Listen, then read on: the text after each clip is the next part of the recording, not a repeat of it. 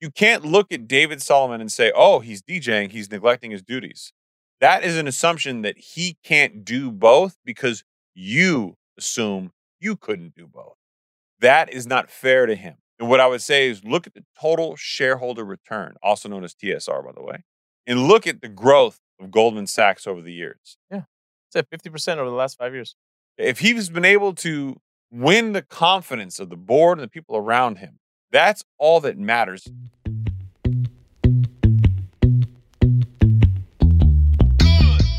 Hello, friends, and welcome to the Higher Standard Podcast, where we give you ultra premium, unfiltered truth when it comes to building your wealth and curating the lifestyle of your dreams. No games, no drama, and no shenanigans. I am your host, Chris Nahibi, and I'm here to help you distill the immense amount of information and disinformation out there on the interwebs and give you the opportunity to choose a higher standard for yourself. There are no gurus here, and no one gives a damn about how wealthy you look.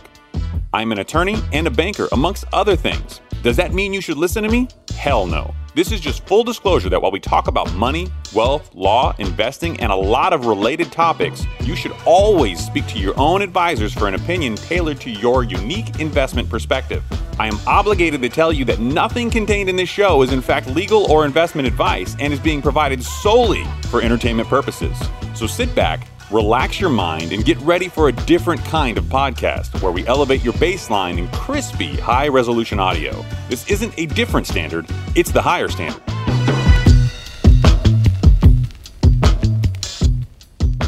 Mm, welcome back to the number one financial literacy podcast in the world. Welcome back to the show, everybody. That is the one and only Said Omar. He's a Nobel laureate, Soon to be, yeah. Yeah. On the way, on the way. in the making. There you go. not willing to step into the light to recognize himself as of yet, Not yet. but knows that it is forthcoming. I'm holding myself back. Let's Between do- you and Bernanke, I can see the resemblance. I just want to be invited to all of Noriel's parties. I don't want to get the laureate I don't know that you get invited to the boom boom room without the jacket. without. Yeah, I think you got to have the jacket first. Gotta get the jacket. He does not have a laureate, by the way. He's not a Nobel laureate. That's right. Yeah, it's a sad thing. Well, this week, kids, uh, the Fed pretty much destroyed all of us. So let's just revel in that for a little bit and know that Jay Powell, Mm-hmm. he doesn't like you. Yeah. Doesn't like me. Doesn't like any of us. And a Freudian slip. he uh he pretty much said, you know what? Fuck you guys. And by you guys, he means all of his FOMC members too. Yeah, he's like, you know what? If I'm going down, y'all come with me. Yeah, exactly. We're gonna talk a little bit about that. Uh, there's gonna be a lot of expletives in that segment. I will apologize in advance. Most of those will be done by me. So I'm Side may get chipper. trying Mm-hmm. to clean up the show. Yeah, we're, we're drinking clearly. It's a Buffalo Trace kind of night because Exactly. uh, when the Fed decides to come down and give you the, the stiffy, Yeah. you drink.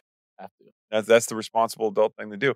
We're going to talk about the Fed holding possibly rate rates possibly, but then they also alluded to potentially not one, but two more interest rate increases up to 50 basis points. Right. Yeah. Not so good. Not good for anybody.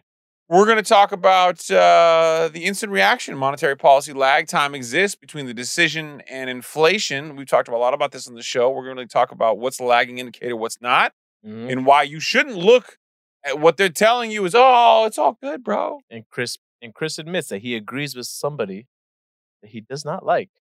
It- pains you. it no it really fucking does i mean i, I I know that i'm i normally am like a little bit animated on the show because i'm trying to trying to convey stuff in a humorous way Right. this is just fucked up i agreed and i'm like god damn it Yeah. i'm like i should i should call myself out on the show so for the record i put this article in the show notes You did. i did this You did. to myself Commendable. Then we'll talk about CPI inflation. Obviously, coming out has um, has some big ramifications on what the Fed talked about this week. We're going to help you understand what that means and unpack it all for you. Saeed did his usual thing of Mhm. getting us all the numbers, Yes, I did. category by sexy category. I'm a sexy laureate, Sector by sector. sector by sector. Lots of S words this week. Mhm. We'll talk about Westfield leaving downtown San Francisco amid declining sales. This, I, I know that I should have seen this coming. The Mhm. article talks about other people who've left San Francisco, but this was kind of shocking to me how messed up We, I mean, look, I love. I used to love San Francisco. My wife and I actually our first getaway together was San Francisco, Okay. and I used to love going there. You know, walking across the beach all the way up to the Golden Gate Bridge. You know, it's just like a really cool experience. Yeah. And uh, what's going on there is um, It's sad. It's disheartening. I, I don't understand how it fully got that way. If I'm being honest. We'll get into it. Talk about regional banks possibly facing years of trouble, and then the SEC. Mm. the SEC may have came for Binance. Yeah. May have came for a number of people in crypto. And you last thing you you thought you were gonna hear is they're probing Goldman Sachs over Silicon Valley Bank's final days. We've talked about this. They're understaffed. What are you guys doing? I need you guys to focus on Binance. Binance. Stop looking at Goldman's. One of the best comments I got on social media in the last couple of years. Some guy's like, I don't really like this real, but the Binance. it's like, yeah, all right, fair enough, bro. Yeah, that's good. I get you get me. Yeah, Yeah, like, I get exactly. it. You All get right. it. Well, and uh, a little little fun fact about uh, Goldman Sachs' CEO is he's got a uh, second job, Little side hustle side hustle. in indeed. case this whole CEO thing doesn't work I'm out. not gonna lie. When you sent it to me, I actually had to zoom in because I I was calling bullshit. I've met him, by the way. Have you? Yeah. You never told me that. No, I met him on the East Coast. I did like this whole symposium at Yale CEO Summit. Mm-hmm. and he was there, gave his great presentation. I went up to him afterward. We talked for a little bit. Yeah. I was right before David Stern died. I met David Stern there too. Oh, Wow. So David Stern was there, and a bunch of other people were there. Former NBA commissioner, for those of you who are not basketball fans, and I'm Mhm. shockingly, I actually know who David Stern was because during my heyday, Mm. that's you know, Big reason why the NBA is is where they are. yeah. So stud of a guy, and, and you know, I talked to a bunch of people that day. He was one. David Solomon was one of them, and he was articulate, smart, sounded like a banker, dressed like a banker, acted like a banker, but I never fucking guessed. No kidding. Yeah, Oh, we'll get into it. we'll get in deep in, How deep? so deep Like knuckle deep. it'll put your butt to sleep. That's, that's an old school rap lyric. Don't nobody get mad at me who's listening going, oh my God, what did he say? I'm just quoting stuff from the 80s, okay? Right. All right, let's kick it off. The Fed holds rates steady, pausing its rate hiking campaign. This, according to CNN Business. Except Jerome Powell kicked everybody in the ding ding by being very heavy and clear on his communication that he thinks, and several other FOMC members, including four voting members, Right. think that there is a likelihood that the need for a terminal rate of 5.6% is necessary, which means not one, but two additional unplanned 25 base point increases may be looming in the wings. So as of right now, or before this meeting, the terminal rate was projected to be at five point four percent. Right. And every time they increase, it's in twenty five basis point increments at this stage. So in order to get there, it would, it would need to get to a five and a half to five and three quarters percent. Hence why it would require two more rate increases. 'Cause That I feel like that always throws people off when you hear five point six. Yeah, well, I think so. That yeah, that is actually a good point, and I hate complimenting you, so I mean, it must be a good point. Mm. The terminal rate, I think, gets lost on people. Don't focus on that. Focus on this. Mhm. He's saying two increases are likely likely to be 25 basis points each. aka m- more stress on the system. More stress on the system. And Saeed and I were talking casually before the show. We were sitting on the couch talking about, you know, how sexy he is and how Mm. Mhm. sexy I am and how not sexy Rune is. And Did not say that. and uh, you thought it though. Did not. the record room when, when he thought it i also thought i think you're a very handsome man i love you Just. You gonna let- I don't even know what to say. Yeah, you- I honestly don't even you, know. you what said- to you say. said thank you you're welcome yeah, you can't- you're trying to play both sides, man. no Yeah, i'm complimenting man. myself complimenting him while insulting you as far as i'm concerned that's a triple threat Triple, triple threat. yeah i'm in Oh man, I'm trying to teach these kids. Triple so threat. most officials estimate the fed funds rate will top out at a range of 5.63 to 5.87% in 2023 Mhm. suggesting there may be as many as two more quarter point hikes in the year, like we told you.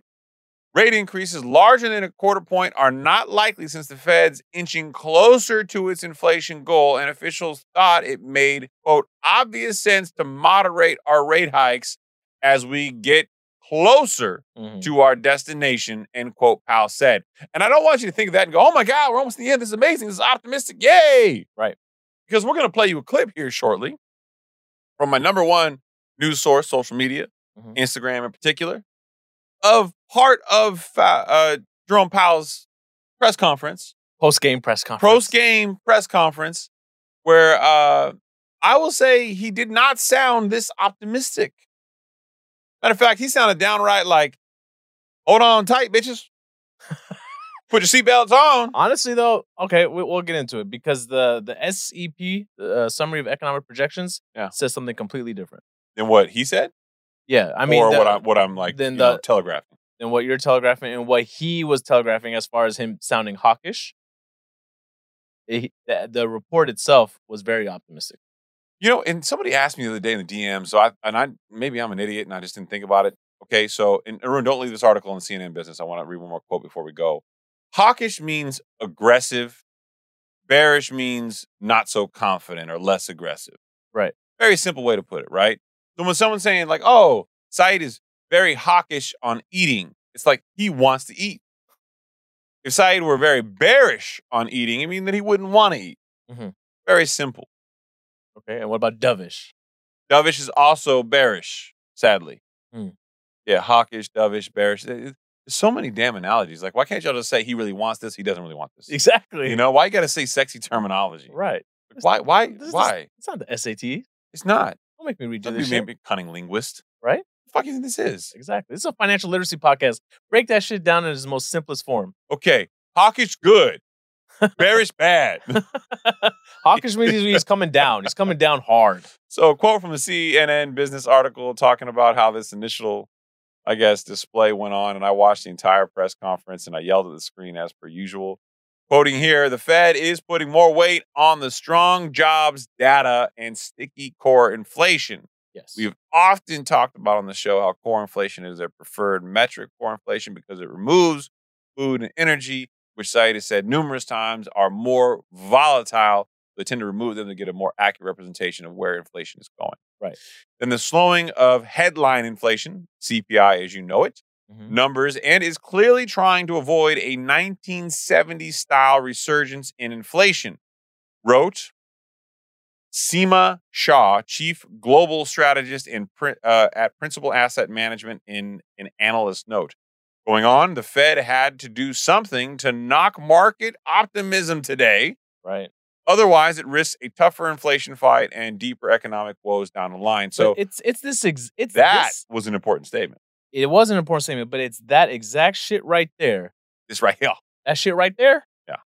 It was it's that right there. See, Arun, you got to be that guy who pulls up people's pictures every single time. Every and this time. is this is why I love you, dude. It's so petty, but I respect it. Why? Let, It- No, I would do the same shit. You know, you do it too. no. Anytime you see somebody's name that makes some kind of sassy comment, you look that up. I want, I want to see the sass. Yeah, I want to know who's making a comment. Right. Come on, so you have to put a face to. to You the got vote. If you're gonna hate somebody, know who you're hating. Okay. You know what I'm saying? Okay. I'm, I'm, that's, Maroon. fair, that's fair. Cheers to you, brother. You finish your drink out there.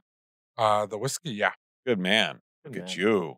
So, it, but it's it's that right there. That s- her saying the Fed had to do something to knock market optimism today. What what's that insinuating?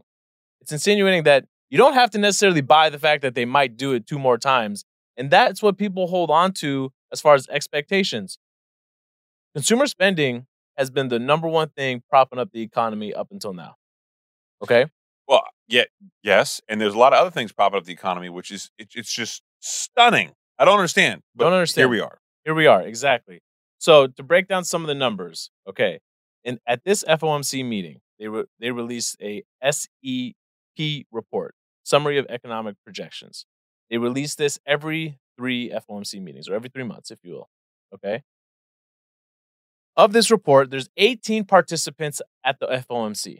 Not all of them have votes, but they all have a say to discuss. Neil Kashkari. Neil. Hmm. Neil, yeah, straight cash, homie. no votes, no votes. but he gets to watch. So he gets talk. I think he brings water to Jerome Powell every once in a Yeah, while. he too. brings the donuts. Yeah. hey, Cash, bring me some donuts. Did you bring bagels? Drink bagels. You didn't buy the locks? yeah. Cheap motherfucker, Gee, Neil. yeah. I need walnut cream cheese. Yeah. Go put capers on this, Neil. Uh. Okay? I'd have become a secretary, but not putting capers on my shit. Right. Yeah, right. So, of those 18 members, two believe that the rates are going to stay. They basically project. It's called the Mhm. dot plot. They project where the rates are going to be at the end of this year, by next year, 2024, and even 2025. So three years out. By the end of this year, of the 18, two of them predicted rates would stay right where they are. Only two. I know. And when I when I heard that, I came visibly unglued in my office. Right. But then the next one, Oh, man. mm, Four of them, you motherfuckers. four of them thought that it would go up another 25 basis points, five and a half. Only four of Yeah. the 18. And Okay. then the others. 12 of the members thought rates are going to need to get to five, somewhere between five and a half and 6%, which means at least two more 25 basis point increases. at least. And when, Jer- when, when asked at the post game press conference, when Jerome Powell was asked if this is what is said in the summary of economic projections and this is what you guys believe, why did you guys choose to pause? Because the data that came out that does not really suggest a pause is necessarily warranted. It is confusing. Mm-hmm. And if you're looking at all this stuff, like you're going like, okay, what? What? Right? So either you pause and you plan to hold for a prolonged period of time and let the data come in, which would have been a totally viable explanation. Mm-hmm. Right. But you don't pause and say, well, we're still going to keep increasing. Right. It was so confusing. So this was his explanation. He said, the question of speed is different than the question of level. See, but I had a problem with that. I had a I problem still have with the a two. problem with that. You want to know why? Because the question of speed versus the question of level was so intriguing and confusing for him. Mhm. Then why did we increase multiple times 75 basis points at an unprecedented cadence? So why this- did we do that, So this is Jerome Powell? This is how he explained it. He said, remember we started off at 25 and then we went to 50 and then we did 75, 75, 75, right? And we're coming back down 50 and then 25, okay? He believes the next reasonable step is if you're slowing down, it's- it's almost, he didn't say this part. This is how I envisioned it. It's almost as if you're going down a hill with your car. You're hitting on the brakes. You're tapping, you're tapping, you're tapping, you're tapping. As you get down towards the end, you're gonna you're gonna pause the next level is to then hit it with the 25, pause, hit it with the 25. Earlier, I mentioned that he had a Freudian slip. He called it a pause.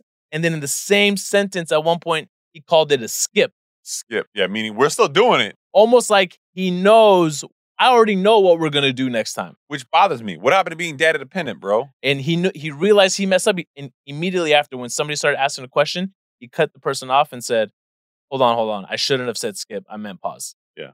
Oops. Son of a bitch. You already know. He knows. He knows. What's going on here? What a piece of shit this guy What a is. piece of shit move. Yeah. Varun, let's queue up that social media article because I want you guys to hear and feel the piece of shitness that we're talking about here. Play that funky music, white boy. the FOMC has significantly tightened the stance of monetary policy. We have raised our policy interest rate by five percentage points, and we've continued to reduce our securities holdings at a brisk pace. We've covered a lot of ground, and the full effects of our tightening have yet to be felt. In light of how far we've come in tightening policy, the uncertain lags with which monetary policy affects the economy, and potential headwinds from credit tightening, Today, we decided to leave our policy interest rate unchanged and to continue to reduce our securities holdings. Looking ahead, nearly all committee participants view it as likely that some further rate increases will be appropriate this year to bring inflation down to 2% over time. In determining the extent of additional policy firming that may be appropriate to return inflation to 2% over time, the committee will take into account the cumulative tightening of monetary policy, the lags with which monetary policy affects economic activity and inflation, and economic and financial development. Okay, so if you're going to take into, into, into account the lags, Mm-hmm. why are you suggesting that two more are net? Why don't you say, for right now, we want to wait and see how much traction we get towards 2%? Exactly. Why is it a foregone conclusion that these people think that two are necessary to get there? On previous on previous episodes that we did, I think it's fair to bring up because this stuff is constantly changing. Which it shouldn't. Right. You, you and I were citing the world interest rate probability and the Chicago Mercantile Exchange. Sixty-four percent today of a twenty-five basis point increase in July. Yes. Not too long ago, maybe a week, week and a half, right? There were still projections of a rate cut by the end of the year. So, so this is actually a good point. Mhm. We talked about in the earlier article about how they were trying to break optimism in the market. Yes. Here's the problem is there is a material invisible disconnect in Wall Street and the general public Mm. versus what he's been saying. And I'll give I'll give Jerome Powell and the FOMC this. They have not deviated from what they said they were going to do Yes. to date. The date. They've been very clear and they've done everything they said they were going to do. But the, the the market doesn't fucking believe him. Mhm. He's already said he's already said skipped inadvertently in a press conference after the announcement. Right. I mean, it's pretty clear he wants to increase rates in July. And guess what? You're still at 64% probability by Bloomberg of an increase in July. You know, it's, it's not 100%. Right. Why is I know. Why is it not? Right. And here's the fucked up part. It's Wall Street, and I know you want to say something, but I'm going to keep cutting you off because I'm a dick. That's okay. But Wall Street literally has cuts baked in in 2023 at the end of the year and in Mhm. 2024. And he has said multiple times, we are not cutting rates this year. And if there's anything that summary of economic projections proved is that there will not be a rate cut this year, And Wall Street doesn't believe him. right? And one thing that he, one thing that he's doing, right? he- He really wa- needs to make sure, and he knows, he knows everyone's hanging on every last. I mean, look, we're sitting here talking about every. He said, he said s- skip instead of pause. Everyone's thinking about every word that he's saying, right?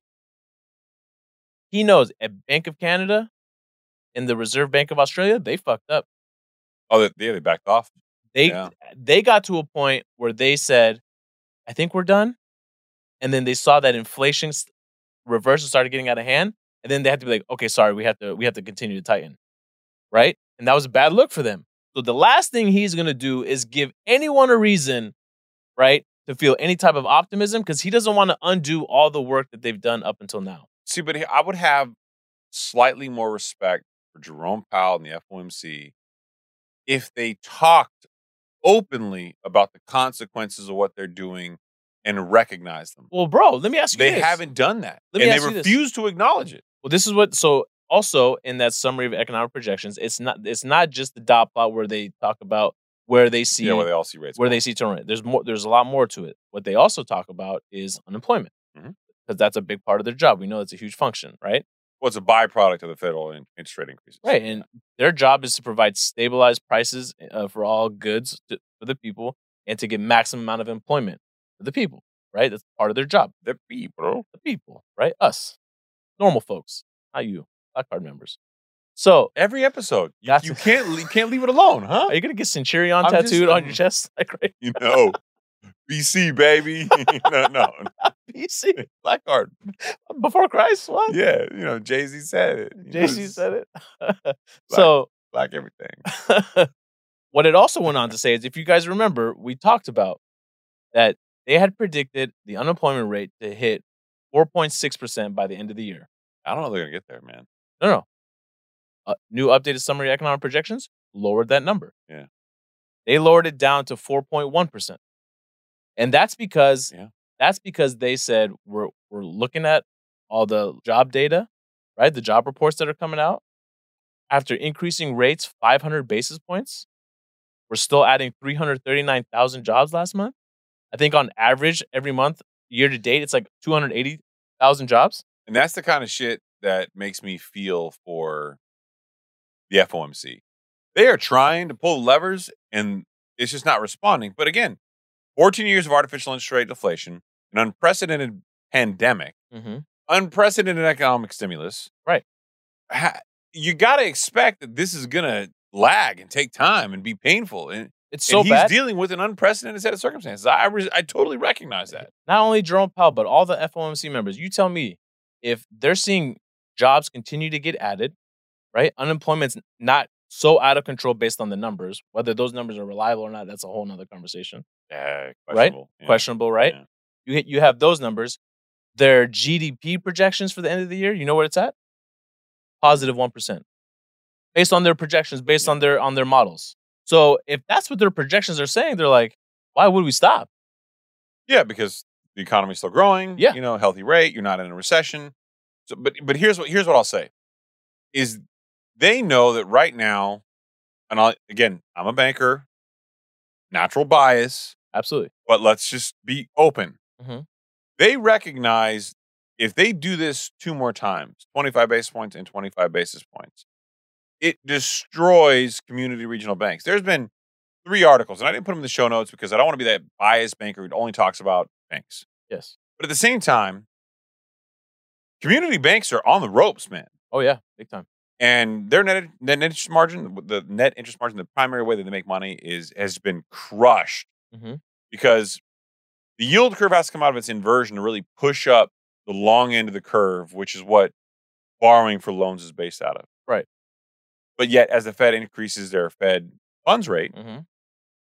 deposit rates go up. Exactly. And then you layer in this contagion fear of failures thanks to Silicon Valley Bank, Signature Bank, First Republic Bank. Right. And then guess what? Everybody's got to do whatever they can to keep deposits in. So they raise their prices even more, right. further crushing their profitability. So to, to make it like the, He should acknowledge that. he, yeah, exactly. He knows that the banking sector is not sound and resilient, hence the skip, right? To break it, to break You that think down. that's the only reason he skipped is the banking sector.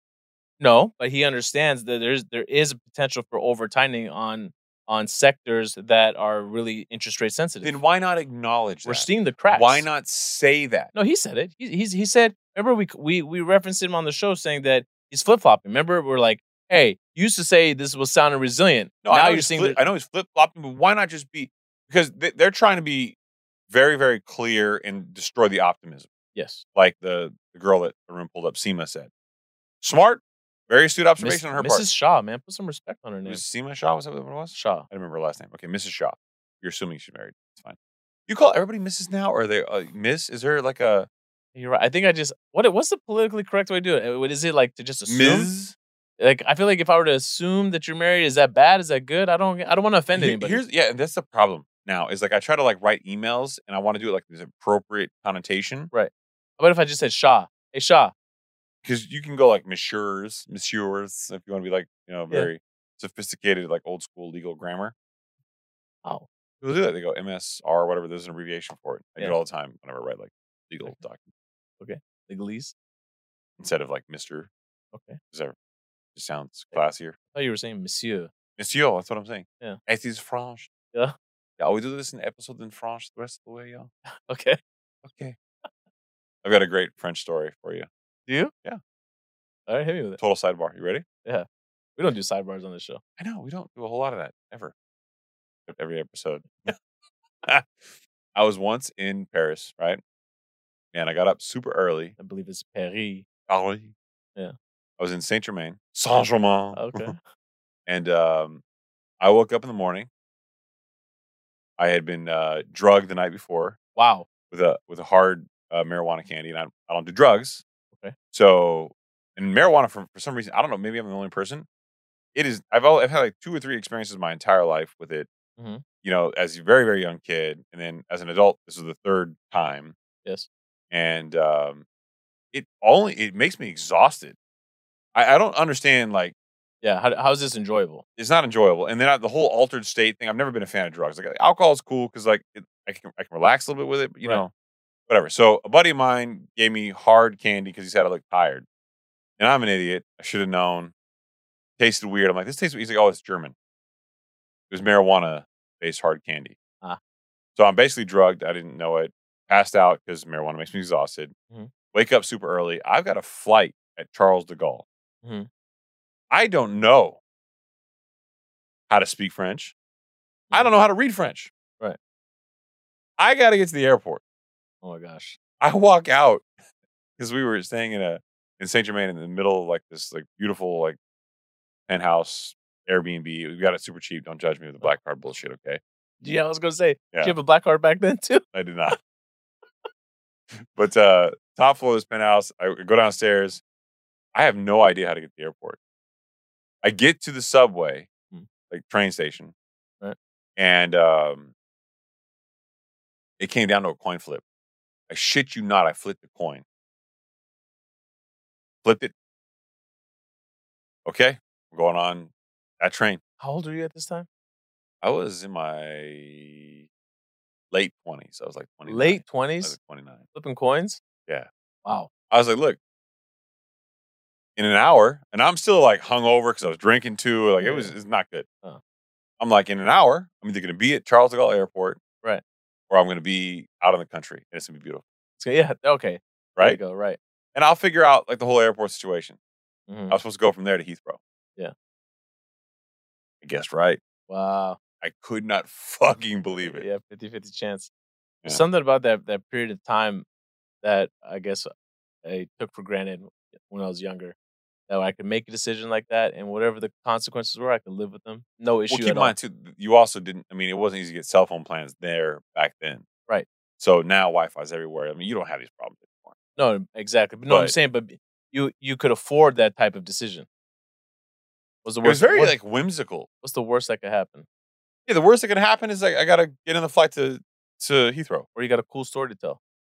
and I did. I feel like the I felt like if the coin would have flipped the other way, you would have had a cooler s- story to tell. I've had a lot of those stories in my life, man. Yeah. L- I've done a lot of the coin flips that didn't work out. Let me tell you, I've done a lot. for every one of those that worked out. Yeah. There's like ten more that didn't. right. But you Share know, one of those ones. one of those ones. Yeah, we always hear the positive one. One of Let's hear those. the One of crappy those. No stories. such stories. thing. That's one of my was one of my Yeah. pet peeves as well. Yeah, those are not No one such of thing as those. those ones. those ones. Those. Coin flip that didn't work out. Shit. Um all right. So I wore because I was rushing to go to the airport, Mhm. right? I once was gonna fly internationally. And I'm trying to rush and I packed all my stuff and I was thinking about going to Europe. I wasn't thinking about like, you know, getting dressed the next morning. I was young. Right. I was in a rush and I went out that night. Had a flight to I think I was going actually to London again, Heathrow. Mhm. S- similar recurrence here with Heath- Heathrow's in the middle. Yeah, dude, what happened to Heathrow? I put on camo like shorts, Okay. right? I believe you still own those I camo do. shorts. And they actually fit me now that I'm Yeah. Oh. fat. So yeah, back then they were baggy. And um, I get to the airport and I'm running late, right? And I'm just like all disheveled. I haven't really thought about. All I have is a backpack. I'm going to Europe like two weeks. Right. This dude in front of me is like very Middle Eastern looking. Okay. At the time, I'm clean shaven, like like short hair. You know, I'm a normal dude. a Right. normal looking dude. Like you Yeah. don't look at me and go like, okay, that, that that guy looks weird. Except that you're six seven. But the guy in front of me, he looked kind of shifty. Okay. Big ass beard, looked kind of sweaty, clearly like hadn't showered in a while. And I see like the security guards moving over to him. Oh boy. I'm like, all right, this guy right here about to get strip searched. This guy about to get fucked. they coming for him. Yeah. You fuck Muhammad. Wow. Yeah, Just like- assumed his name was like- Mohammed. lets him go right through. And I'm like, damn, wow, this guy's getting that's weird. Yeah. I step up, I go to the metal detector, I'm good. Excuse me, sir, can I talk to you real quick? oh wow. I'm like, what? You didn't stop that guy. Yeah. Right? They brought me back, asked me questions, where you going, blah, blah, blah, treated me like I was a terrorist. I was pissed. I got a little sassy. Did you? Yeah, because I'm like, I'm not trying to miss my flight for you guys. Fuck you guys. Wow. I'm going overseas. I'm I trying feel to like get I would drunk. be. I feel like I'd be so scared in that moment that I wouldn't know that I had the right to be upset. I'd be like, "What I do? I'm sorry. I No. swear to God, I Like, didn't do I've got a black card, God damn it. no. This is actually the story of why he got a black card. Yeah, no. it." TSA pre-check. So- all of it. So I'm sassy. as shit. I want to get on the plane, right? Right. And I'm, I'm on the plane. I'm, I'm still. I'm, I'm now coming down off the night before. I'm dressed like a total hobo. I recognize it. Whatever. Right. I get to Heathrow, and I'm getting off the plane, and I'm chipper now. I've had some drinks on the plane. Mhm. I've slept a little bit. I'm good. I'm going to. I think we were going like I had to go to the Apple Store and I'm meet- meeting some friends. We're going to a bar, Got right? it. Yep. I'm excited. Indian dude comes up to me. Excuse me, sir. Th- That no, I'm just being honest. I'm just, Just- trying. I'm trying to make just- it more real. You, Don't. could, you could say, "Excuse me, sir." That's what he said. He said, Excuse me, sir. Okay. So, so, so I'm like, yeah, man, what's up? And he's got you know full turban on. He's got like a, a jacket on, but nothing that- that's like clearly related like airport security. oh, I see. So I, I keep brushing him off because I think like I don't know what he is or what he's doing. Like I'm like, yo, like back Huh. off. And uh, no autographs. Turns out he's their version of TSA. Wow. They had called to tell him to stop me when I got off the plane and gave him a photo of me. Wow. That sassiness, that coin flip that I made about being a little attitudey, Yeah. I came back to bite me in the ass hard, bro. he had me in there for an hour and a half, like questioning me. Wow. Yeah, in Heathrow. Yeah, he wound up being a great dude. He wanted to tell me where I can go to like a lounge and get showered before I Yeah. went to the bar. It was cool. Yeah, there was definitely a period of time after after 9-11 that every time I went to the airport, I was getting stopped, pulled aside, only one out of the group. Really, that was only, that was the first and only time I ever experienced that. Really? And it never Yeah. really bothered me because I obviously I understood it. I'm like, I'm whatever. I guess to make everybody feel safer, go ahead. I can do it. I never got upset over it. So I will say, when I was in LAX, they did this the search thing. Mhm. You ever been like had somebody like pat you down, like like, Yes. they do the groin thing? I just, I just- yeah, for years after 9-11. So he explained to me, I'm going to go up towards your crotch, but I'm going to use the back of my hand. Yep. Yep. To that's what feel, they he did. explains that he's going to use the back of his hand. And I'm like, bro, I would, I would appreciate if you didn't explain it. Just do it. like at this point, you're just building the trauma. yeah. I wouldn't I'm like, "Ah." like, I don't need the trauma. yeah. I'm sorry for what you might feel. Yeah, And if you do feel something heavy on your wrist, that's not a gun. And if it moves, you're welcome. Yeah. It might slap you back. Yeah. Speaking of slapping you back, Oh, there you go. Good segue. Lawrence Yoon. Chief economist from the National Association of Realtors. I've talked a lot of shit on Lawrence. hmm I'm gonna I'm gonna be fully forthcoming with this. Okay, The Yoon. Lawrence Yoon has been the chief economist of the National Association of Realtors for a while, and he has made some fucking bold predictions, Yes. many of which I do not agree with. Mhm. So I'm scrolling through Instagram. I'm like, you know, scroll, scroll, scroll. Oh wow, that dude's buff. Scroll, scroll, scroll. Right. Oh my god, look at that cat. Scroll, scroll, scroll. Lawrence Yoon said something. Maybe I can make fun of him on the show. hmm Then I read this.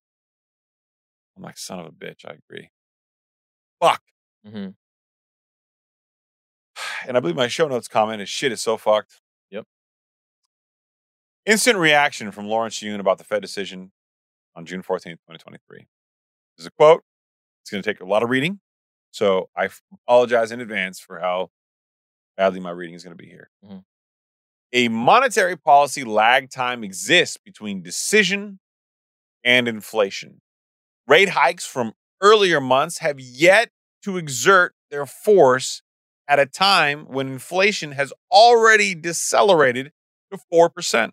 hmm There is no need to consider raising interest rates. In fact, considering the balance sheet difficulties faced by community banks and weaknesses in com- the commercial real estate sector, the Fed should look at cutting interest rates before the end of the year.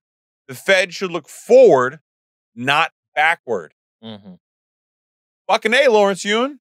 Right. He's goddamn right. So here's the pro- so yeah. So here's the problem, right? There's gonna, there's a lag effect that we've talked about. At a one month pause between now and the next FOMC meeting, that wait time, that wait and see approach of one, that's not enough time. That's not enough time to reasonably believe that you waited and you saw it to see the, you know, What do you think the, the Fed's data. afraid of?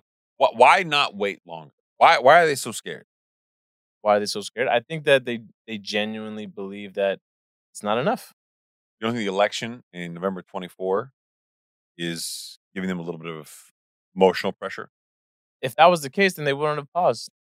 They would have just gone. for a month, man? for a month. But then, yeah, I mean, who's in their projection models? They say they see PCE or inflation Core inflation. drop down to 3.2 percent by the end of the year, at the rate that they're going. That's we know that PCE has remained really sticky around that 4.6, 4.7 percent mark. Well, yeah, we've we've always been very clear that that's normal. Mm-hmm. Unless home values come down, unless consumer discretionary spending comes down, Mm-hmm. you don't get there. Home prices are down only five percent from their peak. Not according to everybody. Dr. Dave Ramsey seems Yeah. to think otherwise. Yeah, I think at, at their lowest point they were down eleven percent. They they went back up. We're talking these are nationwide averages. Yeah. right. So from its peak, it's down. It's down five percent. Uh, down four point one percent year over year. And currently, right now, the thirty-year fixed rate mortgage is approximately seven percent. See, Arun, that's what you were talking about before the show. Before the show, we were sitting on the couch. We were strategic planning for the Higher Standard podcast. Mhm. And Arun gave Saeed this compliment that he don't think he fully appreciated. He's like, you come prepared. You come into this thing fucking ready to go. more than you know. You don't even no, understand. I do understand. I don't. know You don't. I'm proud, man. Are you? I'm like a proud father, like patting you on the head. Rub, rub fuzzy, fuzzy. Come on, God What- damn. Come on, bro. Pound it. That's not- That's not a pound. Well, That's you're a- not even pounding it. You're not even pounding it. No, you. I am pounding it. That's disgusting. Your description of pound is not the same thing as my description of pound. Bro. right. Yeah. Clearly, there's an emotional disconnect here. right? Completely. Yeah. But You so don't lick your hand before you pound somebody. really, so why why Mr. Yoon is so Keep going. on. why why Mr. He, he Yoon doesn't like the compliment. Come I on. he don't, doesn't like yeah. the compliments. Yeah, you're very awkward with the compliments. real estate transaction volume Sorry, you're great. You're great. Pimples are great. Everything's great. told Chris before the show. We're gonna we're gonna address this shit now. I'm gonna do Eminem Eight Mile right now. I'm gonna, Yeah. I'm gonna release all my dirty laundry. I told Chris before the show that I'm bringing two guests with me tonight, and he asked me who. I legitimately thought we were going to put out two chairs again, like set up the whole Yeah. setup in the back. I gotta bring. We're, I'm bringing two guests tonight. Don't worry about it. He said who who who. He kept pressing me who. I said the two pimples on my forehead. And here, here's how you, I'm going to say straight up I'm not going to talk shit. 'cause Oh, it- I'm zooming in right now. no, don't do that. that's Don't do that. fine. That's So fine. here, here's the reality that, that I will admit to openly. Uh-huh. I don't get pimples often, but when I do, they're always in the center of my fucking nose and It's- they are bright red. it's aggressive, right? They are. Like, why? What's going on? Like, what did I do so different this week? Is it like emotional trauma? No, I think honestly, I, um, if I were to guess, it has to be m- uh, my water intake hasn't been up to par, That's why you get pimples? I, and that's an assumption. I don't know. That's the only thing I can think of. Everything else has been normal. I mean, Oh, Out I of have, schedule. I have don't- fallen, I have fallen off the the workout train for about a week, so that I don't know if that also has something to do with it. You on creatine or anything? I am on creatine. So when I take creatine and I stop working out, for some reason, I tend to break out a little bit. Do you? I, I'm not, there's no science behind that. I'm just, Right. this is just a. thing And I've that I only, I've experience. only, I've only stopped working out because the scheduling is all messed up. Now that summer break started, dude, this is a whole thing. No, you were at the office until just before the show. I was, tonight. I was at the office till about eight thirty tonight. you feeling okay? It's a full day for you, brother. You all right? All day. and a that was half. actual that nine was a to throw- five. that was a throwback. yeah. I- That's what it's like working when you didn't work from home. Jeez, Yeah. Thus, Jesus. But your, okay, wrist, your wrist is off, King. my wrist is always on, King. So let's talk uh, about CPI, baby. You want to get into CPI? Yeah, I want to get real deep into CPI. You have Let's the do usual it. breakdown. You got some charts for I, me? Chris and I both thought. I remember when this report came out, we texted each other right away. This is sus. As sus as a report can get. This is bullshit. Is what This it is. is a, listen. They came out beforehand, the day before, two days before. The estimates were all out there that CPI overall headline figure was going to get down to four point one percent, and that uh, core inflation, when they strip out food and energy, will be at five point three percent. I look. I'm not going to say anybody's lying. I'm. I'm not going to be that guy. But what I am going to say is this smells like some bullshit. This is some bullshit right here. I don't care It what anyone smells says. like bullshit. And I, I'm just. Hey, I'm again, happy. Okay, whatever. Whatever it's going to take for the numbers to go in our direction, it's good for us. But I'm just saying, that's not right. No, And Mm. especially when, okay. I do especially- not accept. Return to sender. And, and return to sender, no. right? This is, uh, and this is one of those instances where people were questioning the Fed's decision to pause. Core inflation. Core inflation, which is mine. It's yours. Um, I didn't give you mine. okay. 'cause That'd be awkward. Yeah, that'd be herpes. I licked your ring. Come on. What is this right here? Arun is Cite the trying to article. tell you to cite the article because, again, one of the, the the reoccurring problems that we have with you is you don't like to cite articles. You the you're the one that brought it. Okay, fine. From the Wall Street Journal, CPI report shows inflation has been cut in half from last year's peak. Here's the problem with that, Chief. That sounds really rosy and optimistic. That's why you said it, not me. Yeah, Even though Cut it's in my half. article. cut in half, right? But the Fed's preferred measure is core inflation. Better drink that. I got some Nordic jam for you when you're done. Really? Uh, their preferred measure is core is core Crisp. inflation, Crispy.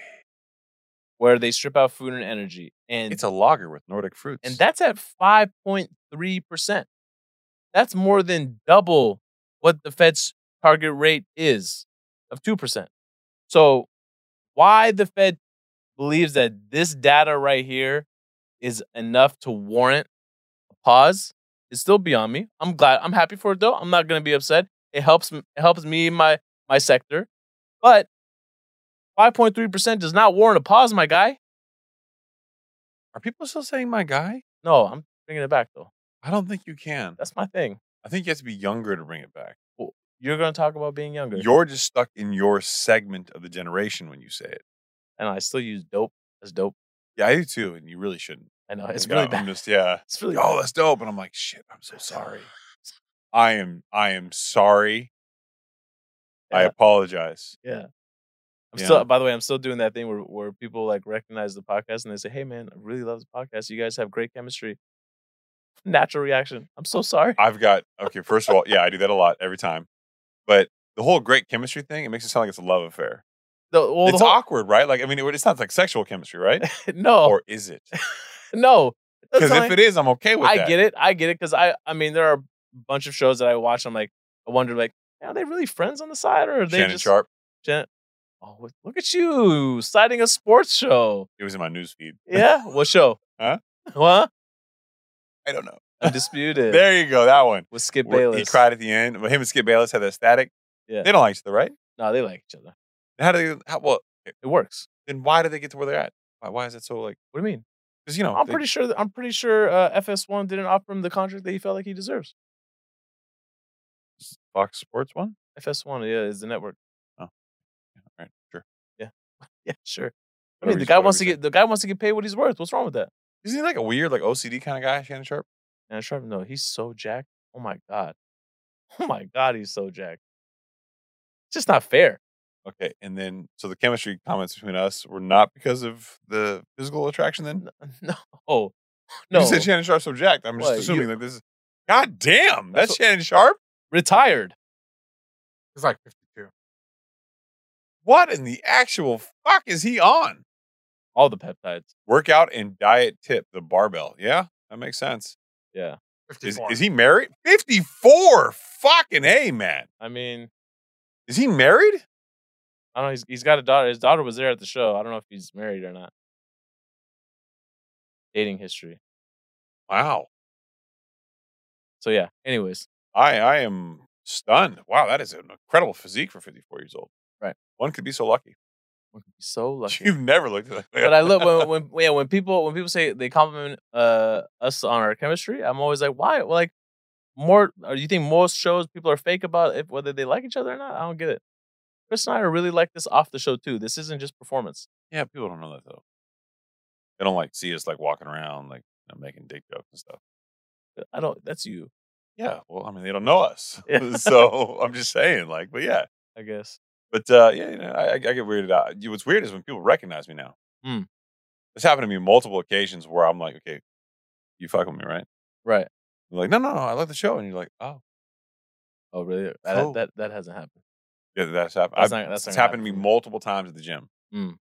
They're like, and what's your little guy? Your little guy's friend, the guy on the show? I'm like, oh, Saeed. And they're like, oh yeah, yeah, Sam, whatever his name is.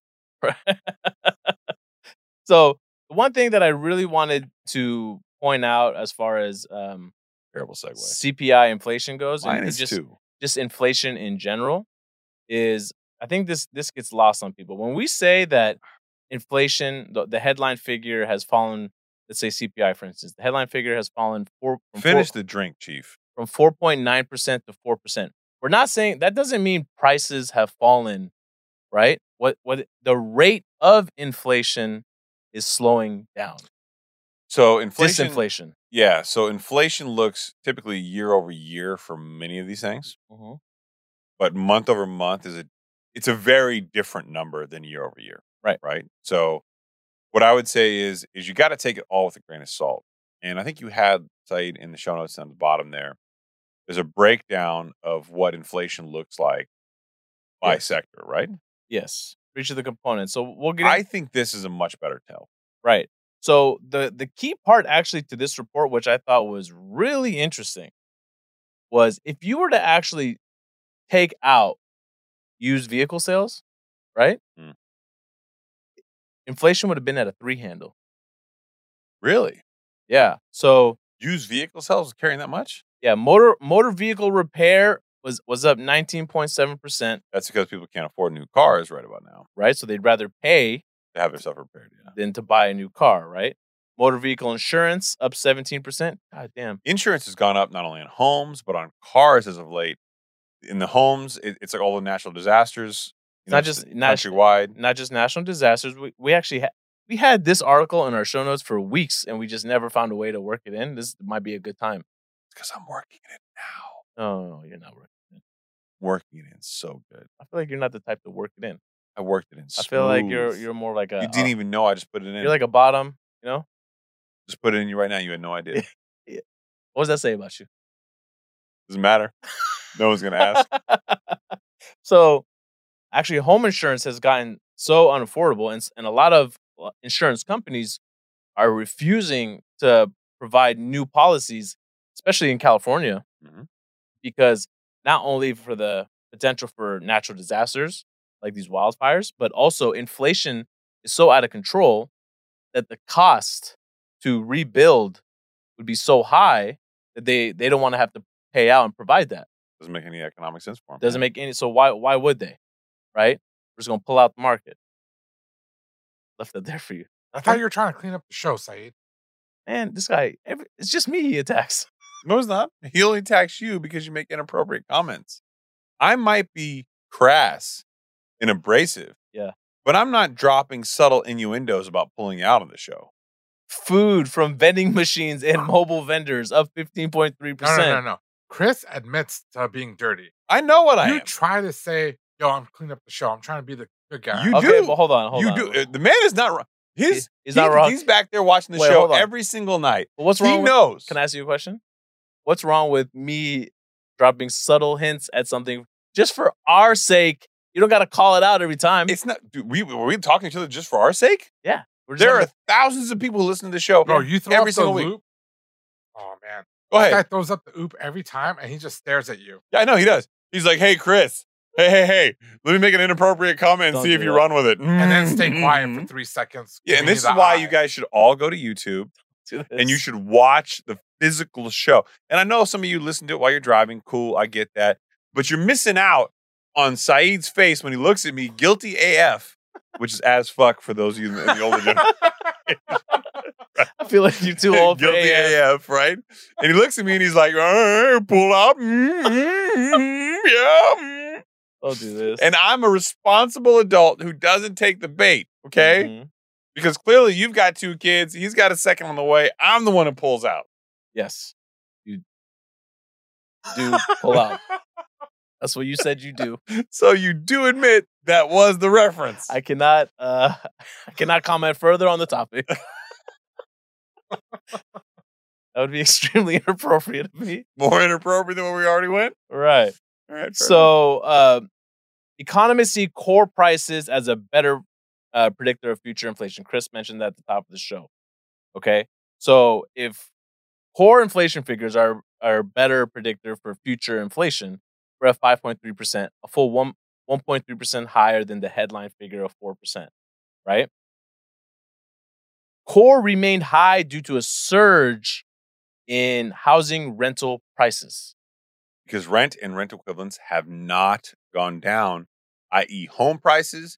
And even though rent's starting to come down, on average, lagging indicator Very lagging. has not come down. Right. So actually, apartment rent growth has cooled off significantly to just under 2% year over year. But the why this isn't being reflected in the report is these sectors of the nation, these regions of the nation that report what they're actually paying cuz they're they're calculating executed contracts, right? So it takes about 6 months or so for them to report the figures. So even though those contracts are executed now, the overall CPI figure won't come down until they report. That's a mighty nice drink you're not drinking there, Said. Trying. You realize Arun finished his before the show even started. Some I've- alcoholic. we are alcoholics. Don't don't don't exclude me from your friendship. Mm. I finished mine and had two beers while on the show, whilst watching you not finish your drink. Arun, how does that make you feel? Disappointed. Mm-hmm. Yeah. Speaking of feeling, let's let's move on from rent and rent equivalent, shall we? And let's move on from inflation. Okay. Let's talk about San Francisco. This was Mm. kind of shocking to me. And So I was scrolling through social media I'm and going I saw, there next month. Are you really? Yeah. What? Wedding. San Francisco, like No, so Or- we're staying we're staying in Union Square, but the wedding's up in uh, Fremont, I believe. what hotel are you staying at in Union Square? Uh, I don't know. It's already booked though.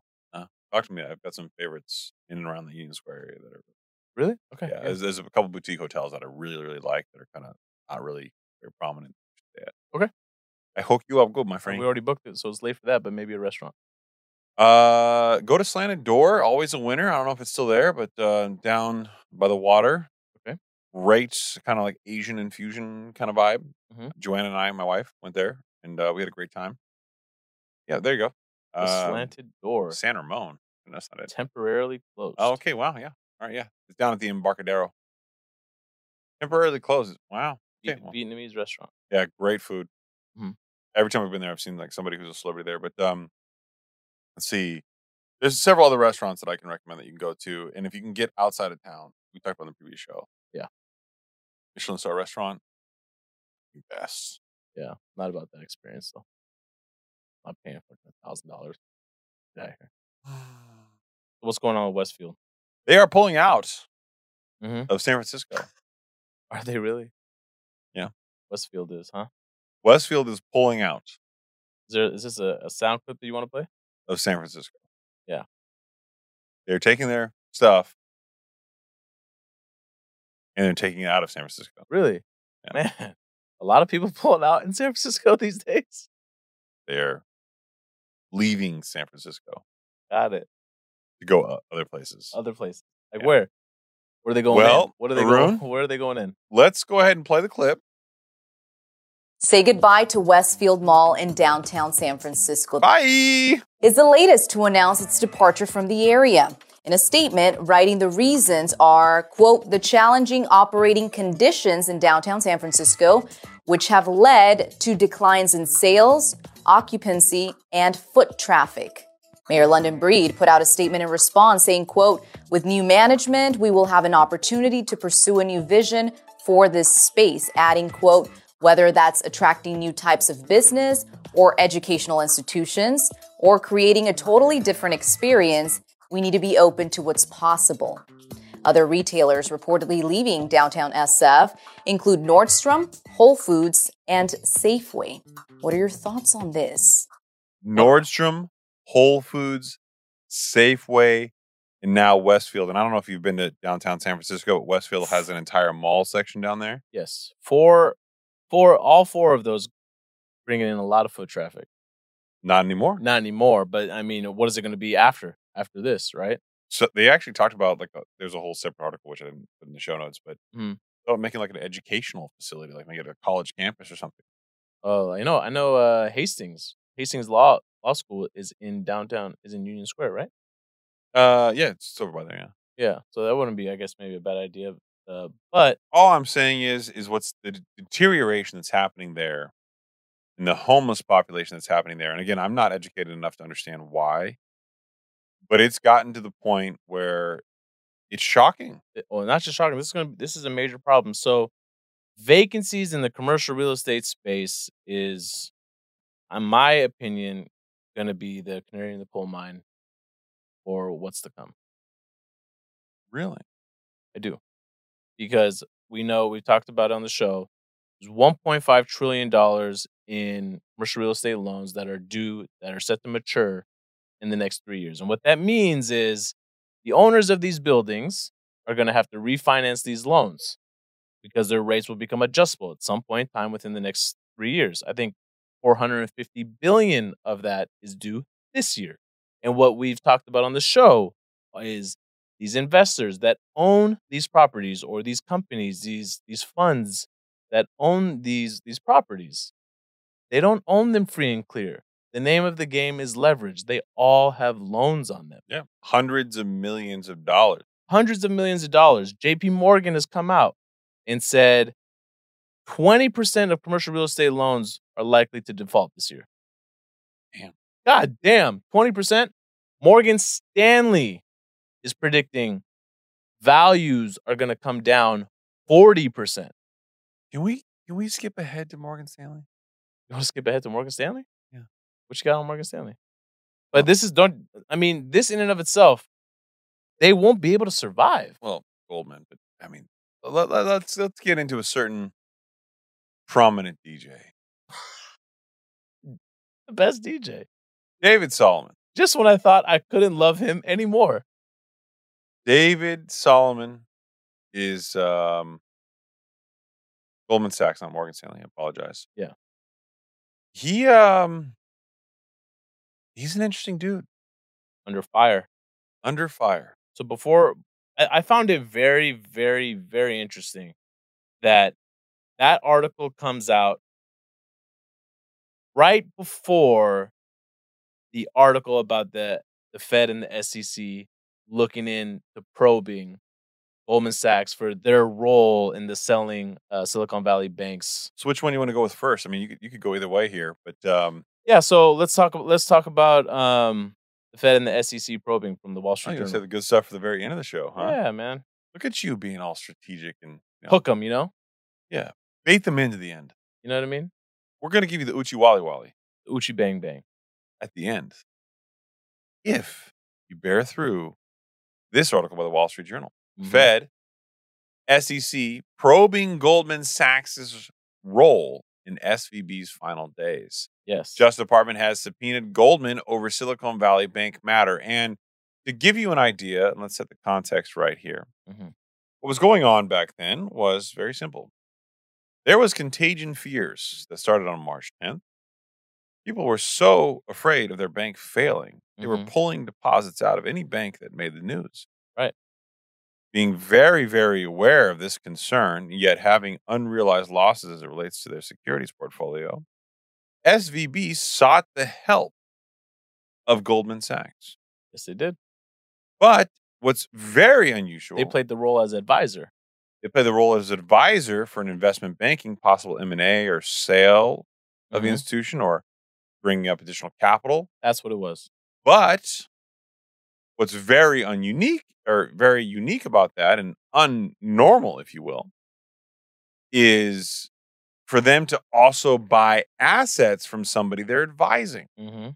Well, it turns out Silicon Valley Bank, although they were told by Goldman Sachs, hey, get your own independent counsel here, figure out your own advisors. They definitely did all the things they needed to do. They had it in writing. They they sent it Yeah. over to their chief financial officer. CFO. Yeah. Goldman Sachs told them, hey, like, you know, get your own opinions. We're gonna we'll buy your assets Time- from you. Time was of the essence, though. And Silicon Valley Bank didn't want to shop the sale of their securities and assets around Why? because they didn't want the news to get out that they were looking to do this because Mm-hmm. they didn't want to be part of that March 10th contagion and fears, which ultimately they were. Yes. They were trying to avoid their name being out there selling assets Mhm. and the negative connotation that may have come from it. Right. So they said, hey, Goldman, you're handling this. Let's go direct to So- you. right, Just so- buy the assets. So there was this contagion. which they did buy. So there was this contagion fear amongst amongst all depositors and especially those at Silicon Valley Bank. Remember, a lot of their startup companies, those those uh, fintech companies, those those companies that by venture capitalists were pulling their money out, right? And that struck a fear in the in, in depositors. What happened? Pulling their money out, huh? Oh, geez, I didn't even realize I did it. Just- I'm like chosen one. It just It's- happens. it's- it's- Okay. So there was a lot of fear. And they Silicon Valley Bank at the time, if you if you can recall, they needed to raise capital. And they struck a deal with Goldman Sachs for them to play advisor. But like you said, it's very rare for Goldman Sachs to also be a buyer of, because of their it's a conflict of interest. I'm it's- advising you, but I'm also buying your assets. and exactly what what they told him to do is before you raise capital, you need to illustrate that there's a need for capital.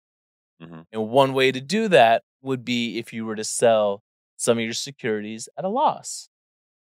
And who did they sell those to? Goldman, Goldman Sachs. Sachs. So, for the record, if you sell securities less than their value as a bank, Mhm. let's say I've got a hundred million dollars of securities, but it's now worth seventy million, Hmm. and I sell it to you, Goldman Sachs. That thirty million dollars is a hit to my capital.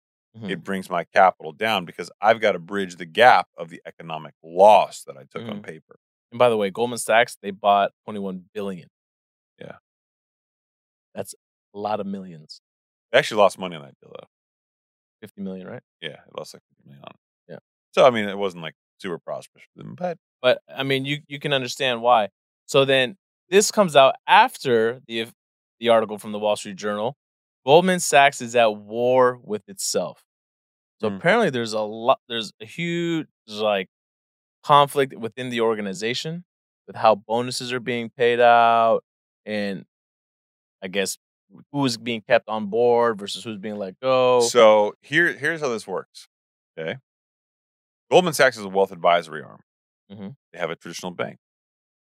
The bank is making less money now due to NIM compression. Wait, net what's a- interest margin compression? what is a wealth advisory arm?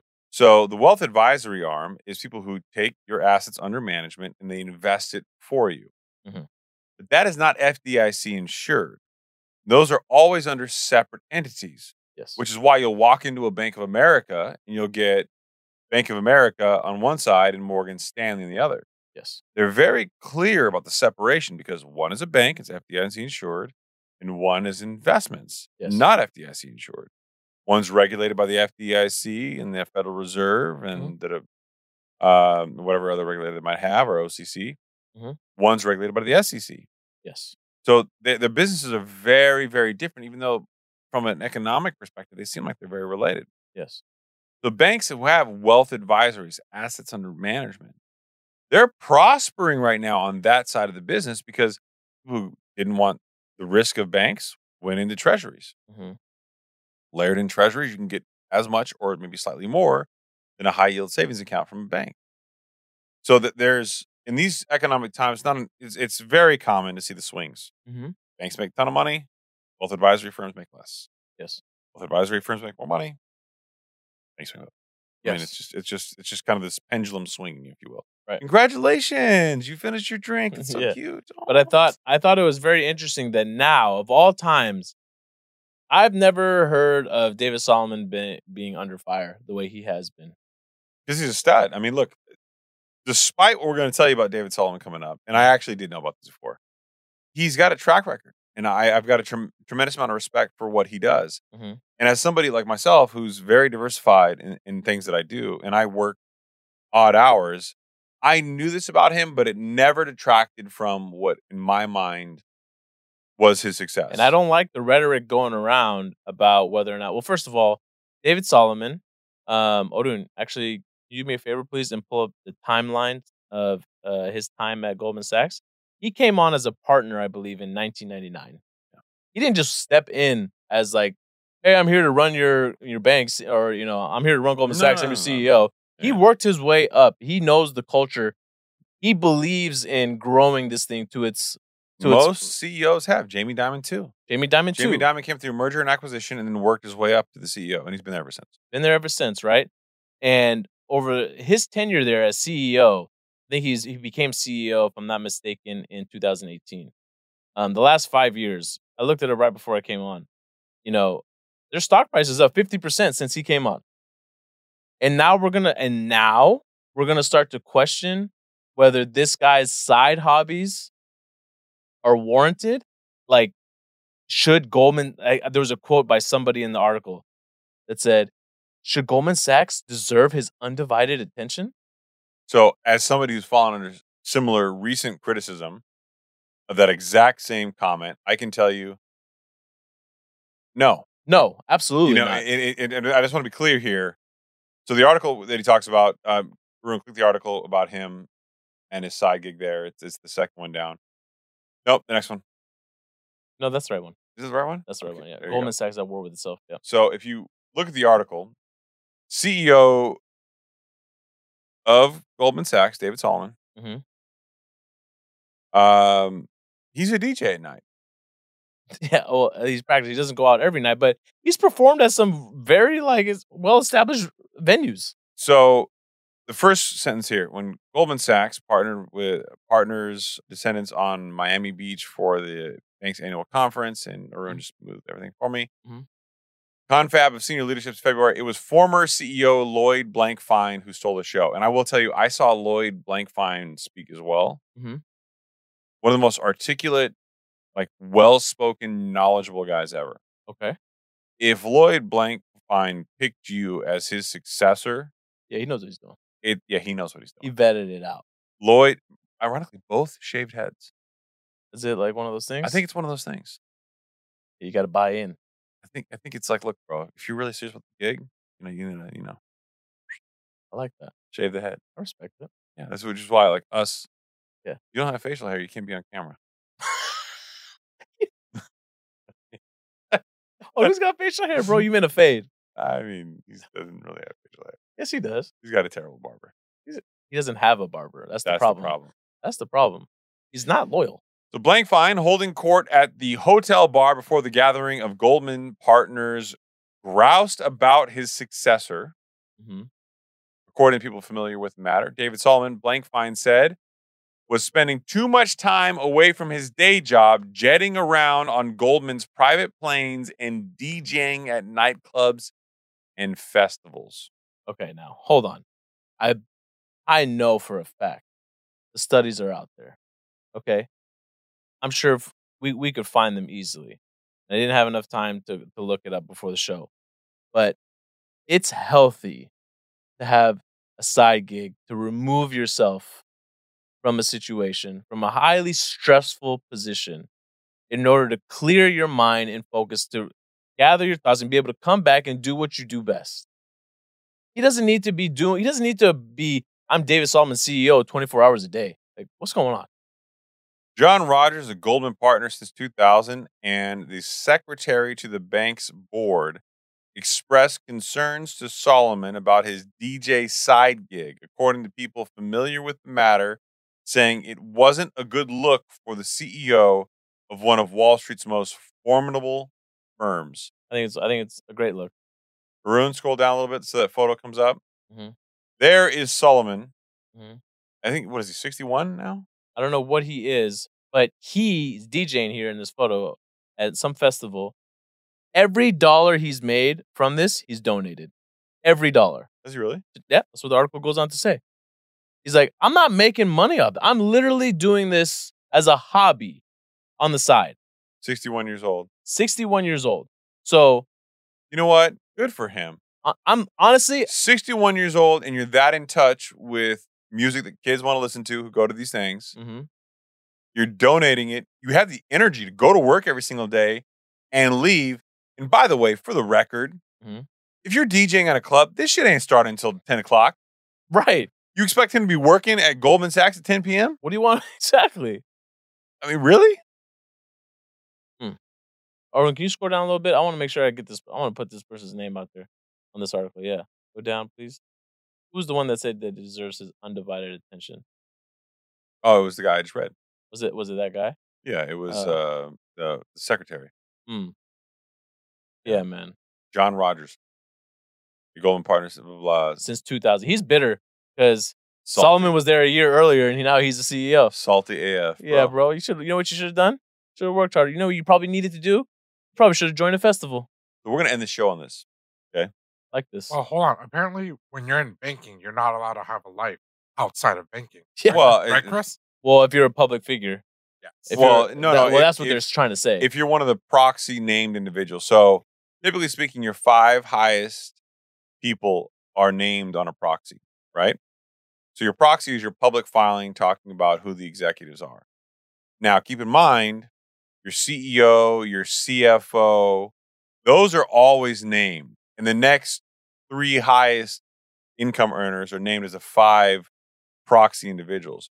Those are your public facing executives. Everybody else in the executive team is below them generally aren't as visible publicly. hmm So there is some scrutiny on people like him. Right. And myself. But what I will say is this, okay? This is the part that bothers me. I have spoken to the man who interviews the people who go to Fortune 500 companies and they look for their career Mm-hmm. there. And they always engage my friend Roger Lipson. They they tap him on the shoulder and say, "Hey, will this person fit culturally? What can you tell me about them? Give me the Myers Briggs. Give me all that on this person. Talk to them. Give me a an opinion if this person is a fit for the organization." Yes. And one of the most valuable lessons I ever learned from Roger was, and he said it to me in a different context. It was the other way from, from what I'm about to say. But it was, he was mad at me because I was effectively accusing somebody of being lazy. Hmm. And he came at me and he was like, Why do you expect them to have the same capacity for work that you do? Not everybody reads at the same level. Not everybody speaks the same articulate way. Not everybody has the same skill sets. Everybody's got skills, Absolutely. but their level of doing things is different. And maybe your level of work, capacity for work, is more than somebody else. Maybe they're not lazy. Maybe they are working hard for what they can do. Right. You can't look at David Solomon and say, oh, he's DJing, he's neglecting his duties. That is an assumption that he can't do both because you assume you couldn't do both. Right. That is not fair to him. Mhm. And what I would say is look at the total shareholder return, also known as TSR, by the way, and look at the growth of Goldman Sachs over the years. It's at fifty percent over the last five years. And if that number is strong, fuck your criticism. Yeah, absolutely. That's the best way to put it. Okay. And even if that number isn't strong, if he's been able to win the confidence of the board and the people around him, Yes. That's all that matters. And what I'll say, and I'll cap this finally off on you don't own him as an individual. You own the hours that you pay him to work, which, by the way, traditionally is nine to five. And I understand CEOs get paid more, so they should be more available. Yeah, and they are. He definitely has been. Do you think that man truly, do you really think that man would not say, okay, hey guys, some stuff's going on at Goldman today. I'm going to have to cancel this gig? Do you think he would not do that? Yeah, exactly. He would cancel it if he thought it was important. I'm sure he and I'm sure he has. and I'm sure he has. But on the nights that he doesn't and that he can be free, he will do what he enjoys. He'll have a passion. Maybe he doesn't golf. Mhm. So, and here's the part that bothers me the most, and I'll end the show on this. If you're a banker or you're in business and you golf, Mhm. it's okay. Right. If you Have an extended lunch. if you have an extended lunch, it, it, it's okay. If you have a hobby that's outside of work, that's not visible to anybody, it's fine. Mhm. That's expected. You're a wealthy individual. You make millions of dollars like he does. Yeah, if you're an LA fitness hooper. Yeah, whatever. The second you start doing it visibly, oh my God, he should be focused on the bank. You telling me Jamie Dimon doesn't have hobbies? Come on now. That's all I'm saying. We hope you en- enjoyed this show, everybody. Um, that was abrupt. it was abrupt. It was meant. To, we Oh, want okay. David Solomon to know if you're listening. Higher Standard supports you, bro. We love you. We got your back. You're probably not listening because you know you're DJing, but whatever. yeah, fucking pay attention, guy. God damn it. Come on, guy. Go to work. He's at the club, right? Right. Declare. Let's see. And if you're New wa- York. if you're watching this on YouTube, leave us a comment down below. Let us know your thoughts. If you think the Fed actually paused or they skipped. If you feel like David Solomon's doing the right thing. If you feel like Chris is a little too perverted with his jokes. Leave us a comment down below. Wow, high key, his riz is off tonight, kids. And what I'll tell you is, is feel free to just drop some game out in the comments and let us know how you feel about that. Leave your pronouns. We love you. We love you. Good night, everybody. Bye.